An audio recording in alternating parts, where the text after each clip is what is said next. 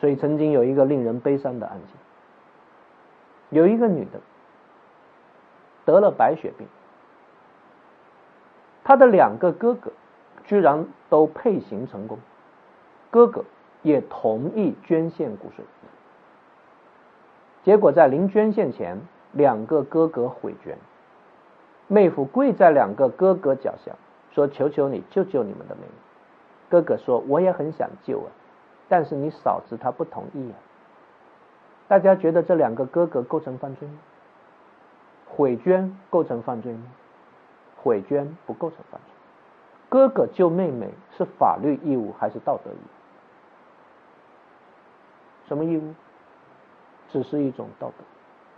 甚至不用我说，大家觉得如果父母发现孩子有病，配型成功，父母有没有义务把自己的器官捐给孩子？有吗？没有，法律不能强人所难。如果父母捐给孩子，这是父母的善举；如果父母不捐给孩子，父母也不是犯罪。